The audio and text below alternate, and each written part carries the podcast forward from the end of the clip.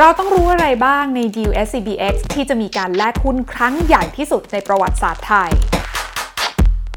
เมื่อปลายปีที่แล้วหนึ่งในความเคลื่อนไหวครั้งใหญ่ที่สุดในตลาดหุ้นไทย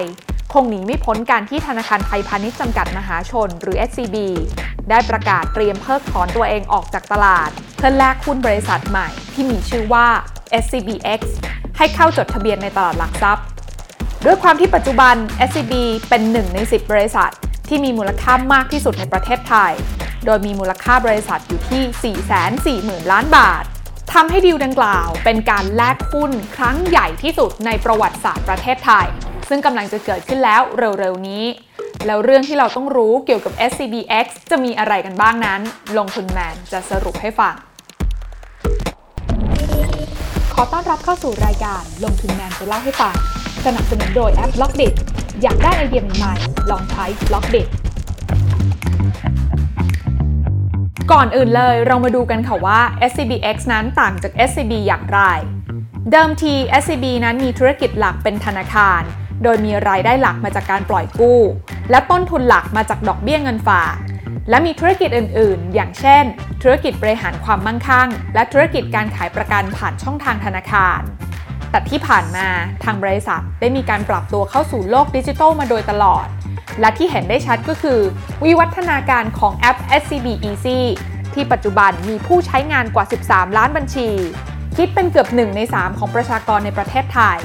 ปริมาณธุรกรรมเติบโตขึ้นมากถึง 120%เมื่อเทียบกับปีก่อนหน้า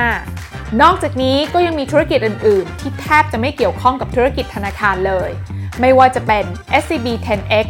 ที่ดำเนินธุรกิจหรือเข้าไปลงทุนในธุรกิจที่เกี่ยวข้องกับเทคโนโลยีเท่านั้น หรือการให้บริการแพลตฟอร์มในธุรกิจ Food Delivery เพื่อช่วยร้านเล็กๆ ในช่วงโควิดที่ผ่านมา อย่างแอป Robinhood ที่กำลังจะขยายตัวตอบโจทย์ไลฟ์สไตล์อื่นๆ เช่นการท่องเที่ยวและการสั่งซื้อของเป็นต้น และสำหรับดีลที่เป็นที่พูดถึงกันมากที่สุด คงหนีไม่พ้นดีลที่เข้าซื้อแพลตฟอร์มด้านการซื้อขายสินทรัพย์ดิจิทัลที่ใหญ่ที่สุดในประเทศไทย อย่าง Bitkub Online ด้วยมูลค่ากว่า 17,850 ล้านบาท เพื่อแลกกับหุ้น 51%โดยมีบริษัทหลักทรัพย์ในเครืออย่าง SCBS เป็นผู้ถือหุ้นใหญ่ ทั้งหมดที่กล่าวมานี้จึงกลายเป็นเหตุผลที่ว่าทำไมถึงต้องจัดตั้ง SCBX ขึ้นมา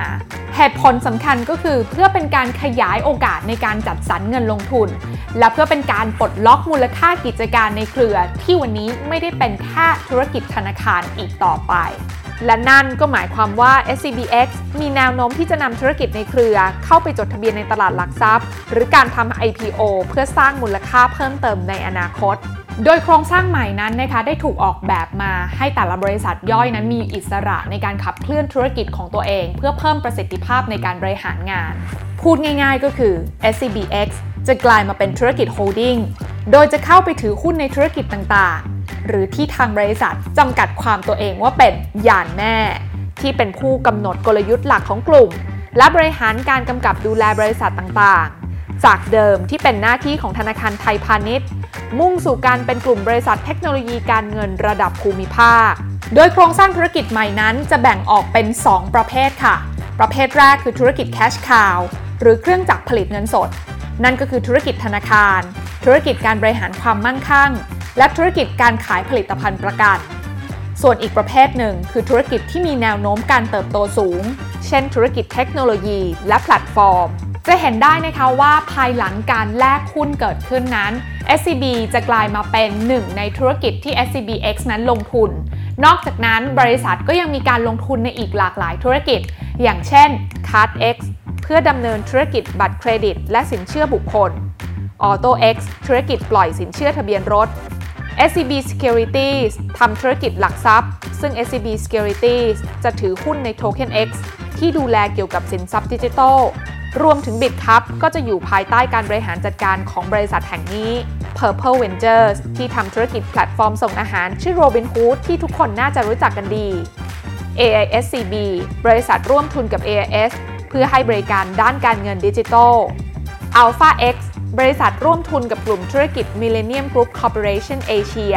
เพื่อให้บริการสินเชื่อเช่าซื้อ leasing และสินเชื่อ finance รองรับลูกค้ากลุ่ม Premium Luxury ทีนี้คำถามที่ตามมาก็คือ แล้วผู้ที่ถือหุ้น SCB อยู่ควรจะทำอย่างไร สิ่งที่จะเกิดขึ้นก็คือ ผู้ถือหุ้นเดิม SCB นั้นจะต้องเข้าสู่กระบวนการแลกหุ้น แล้วขั้นตอนการเพิกถอน SCB ออกจากตลาดจะเป็นอย่างไร ย้อนกลับมาดูสักนิดนึงค่ะสำหรับข้อมูลนะคะว่าปัจจุบัน SCB มีผู้ถือหุ้นรายย่อยราวๆ74,000 บัญชี ซึ่งแบ่งออกเป็นผู้ถือหุ้นที่ไม่มีใบหุ้นอยู่ 95% ซึ่งผู้ถือหุ้นกลุ่มนี้สามารถติดต่อโบรกเกอร์ที่เราเปิดบัญชีหุ้นได้โดยตรง เพื่อที่จะยื่นเรื่องขอทำการแลกหุ้น ส่วนผู้ถือหุ้นที่มีใบหุ้น 5%กลุ่มนี้เนี่ยจำเป็นที่จะต้องนำใบหุ้นเข้าติดต่อกับธนาคารด้วยตัวเองสำหรับรายละเอียดคำเสนอซื้อหรือ tender offer หุ้นทั้งหมดของ SCB กับผู้ถือหุ้นเพื่อแลกกับหุ้นสามัญเพิ่มทุนของ SCB X นั้น จะเกิดขึ้นในอัตราแลกหลักทรัพย์เท่ากับ 1 หุ้นสามัญของ SCB ต่อ 1 หุ้นสามัญของ SCB X 1 หุ้นบริมสิทธิ์ SCB ต่อ 1 หุ้นสามัญ SCB X โดยกระบวนการแลกหุ้นจะทำได้ตั้งแต่วันที่ 2 มีนาคมถึง 18 เมษายนนี้ ทีนี้ถ้าถามต่อว่า แล้วถ้าเราเป็นผู้ถือหุ้น SCB เดิม แต่ว่าไม่ได้เข้าสู่กระบวนการแลกหุ้น จะเกิดอะไรขึ้นกันบ้าง จากเหตุการณ์ในอดีตที่ผ่านมานะคะ เคยมีเหตุการณ์ที่คล้ายกันค่ะ นั่นก็คือหุ้นของห้างโรบินสันหรือว่าโรบินส์นะคะ ในตอนนั้นเนี่ยหุ้น ROBINS นั้นปรับตัวลงมามากถึง 59%ภายในเดือนเดียว หลังจากที่ได้เปิดให้มีกระบวนการแลกหุ้นกับ CRC เรื่องนี้เกิดขึ้นเมื่อ 2 ปีก่อนค่ะ โดยในตอนนั้นกลุ่ม Central จะนำ CRC เข้าตลาดหลักทรัพย์ และ CRC ก็ถือหุ้น ROBINS อยู่ด้วย ทำให้เกิดความซ้ำซ้อนในการจดทะเบียน 2 บริษัทในตลาดหุ้น กลุ่ม Central ก็เลยเลือกที่จะเพิกถอน ROBINS ออกจากตลาดหลักทรัพย์ ทีนี้ในวันสุดท้ายของการเปิดให้แลกหุ้น ดันไปจบก่อนวันที่โรบินส์นั้นจะถูกเพิกถอนออกจากตลาดทำให้ผู้ถือหุ้นโรบินส์บางส่วนที่ไม่รู้เรื่องนี้เนี่ยก็เลยแลกหุ้นไม่ทัน แต่บางส่วนของผู้ถือหุ้นกลุ่มนี้ก็ไม่อยากถือหุ้นต่อ จึงมีการเทขายออกมานะคะ ราคาหุ้นนั้นจึงปรับตัวลดลงมาแรง แล้วถ้าถามต่อว่าแล้วการถือหุ้นนอกตลาดเนี่ยมีข้อเสียเปรียบกว่าการถือหุ้นในตลาดหลักทรัพย์อย่างไร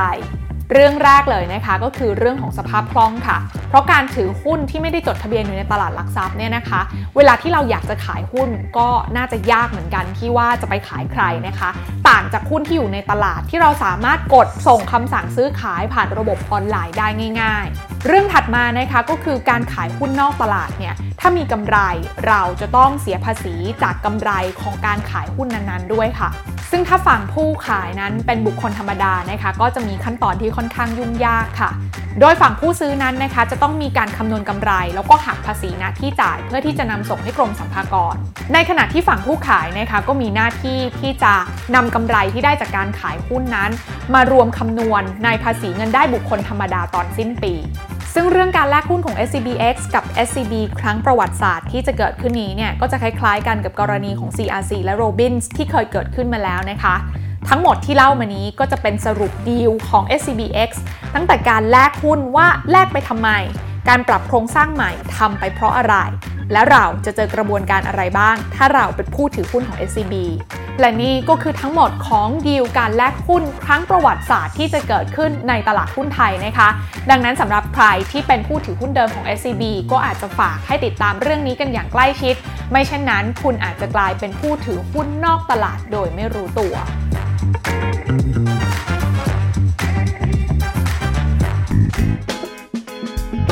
การลงทุนในความรู้ไม่มีความเสี่ยง ผู้ลงทุนควรกดติดตามลงทุนแมนได้ในทุกช่องทาง เริ่มจาก Subscribe และกดกระดิ่งช่อง YouTube ของลงทุนแมนไว้ ตอนนี้เลย